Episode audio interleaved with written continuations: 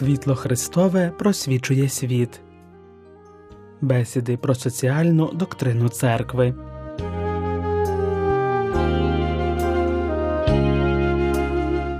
У контексті 30-річчя енцикліки Сотий рік, яку папа Іван Павло II написав з нагоди сторіччя енцикліки Рером Новаром папи Лева XIII, що стала поворотним моментом у соціальному вченні католицької церкви, далі говоримо про те, що основою соціальних наук є справжня наука про людину.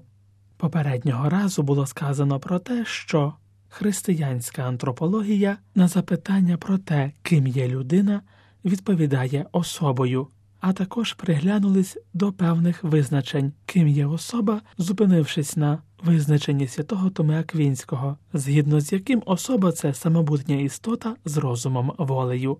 Цей термін включає теж щось священне, тобто Божий образ, і тому заперечення Бога позбавляє особу її основи. У енцикліці Центезімус Аннус сотий рік святий Іван Павло II нагадує, що передання церкви, її вчительська влада та енцикліка Лева XIII дали початок соціальному вченні церкви, і за цим почином пішли мільйони людей як індивідуально або в різних товариствах і організаціях, створивши великий рух для захисту людської особи і захисту її гідності, що в різноманітних історичних подіях допомогло створити більш справедливе суспільство або принаймні ставити перешкоди несправедливостям, стараючись їх обмежити. Особа є суб'єктом прав. Про права якоїсь істоти створіння можна говорити тільки тоді, коли визнаємо її особою уже згаданому християнському значенні. Соціальні науки вимагають основи в людині, бо ці науки призначені для людини. Історія, рухи, які виникли на захист людини, це підтверджують. Слово людина ідентифікується зі словом особа. Історія, різні науки про людину і вчення церкви стверджують, що основний вимір існування людини на землі творить праця.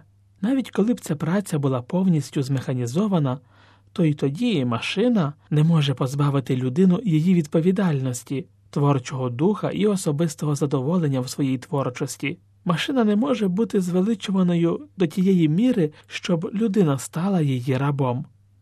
Людина є суб'єктом праці, бо вона особа, здібна діяти з думкою, вирішувати і здійснювати свої наснаги та наслідки праці свого розуму. Праця, однак, стала предметом контрактів, продається чи купується на ринку так, як товар, капітал чи земля. Працедавці при цьому, як зауважував папа, не брали до уваги того мінімуму, що був життєво необхідним для утримання даної особи та її родини.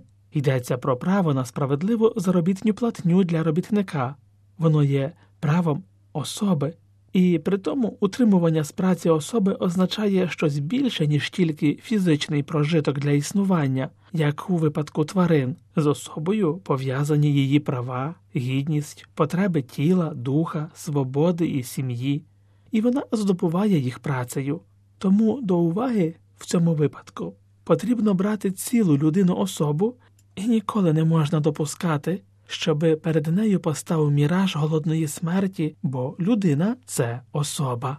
Говорячи про гідність праці людини, Іван Павло II зазначає, що праця є покликанням кожної особистості. Більше того, людина виражає себе і самореалізується у своїй праці. Оце слово покликання він почерпнув із повчань Другого Ватиканського собору. Воно означає, що йдеться про завдання для людини, доручене творцем, що стає в людині почуттям обов'язку і відповідальністю. Другий Ватиканський собор визнає за людиною високе покликання згідно з Божим задумом. Про тварин цього не можемо сказати. Це пов'язане тільки з особою. Більше того, людина живе і працює в усвідомленні свого початку в Бозі, своїх цілей, що пов'язані з Богом і Бог, віддаючи їй землю і всі її скарби для її вжитку, вчиняє людину співробітника, яка своєю працею і творчістю бере участь у творчому ділі самого Бога. Таким є високе значення праці і діяльності людини, таким є її покликання. Про покликання людини в соціально-економічній діяльності Другий Ватиканський собор зазначає, людина є творцем, осередком і метою всього економічного життя. Те покликання однакове для всіх і в усіх людей, усіх часів і на всіх місцях, бо кожна людина є особою, і тому не може існувати жодної дискримінації. Гідність праці це покликання людини до співтворчості з Богом. І це ґрунтується на тому, що людина є особою. Таким чином, праця людини підпорядкована її гідності, а не економічній вигоді. Із поняттям особи також пов'язане право робітників творити профспілки. Ідучи за Левом XIII, Іван Павло II звертає увагу на те, що творити такі згуртування є природним правом людини. І церква дивиться на такі організації і схвалює їх з точки зору природного права до тієї міри, що це право вважається вищим від держави, яка повинна його захищати, а не заперечувати чи забороняти. Говорячи про робітничий рух, папа каже, що він постав як реакція моральної свідомості на ситуацію несправедливості і завдані кривди.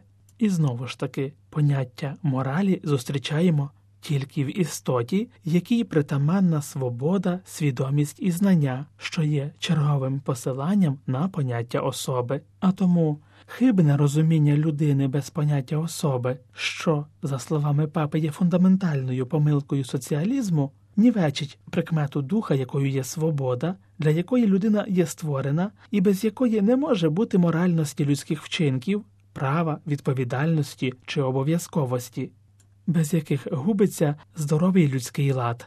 Прикладом того, як можна легко позбавити людину свободи, є позбавлення її приватної власності. Людина тоді стає залежною від соціальних структур чи держави, яка в цьому випадку стає так насправді єдиним капіталістом, тобто власником капіталу чи засобів виробництва. Приватна власність є основою автономії і розвитку людської особи бо вона потрібна для свободи і гідності людини.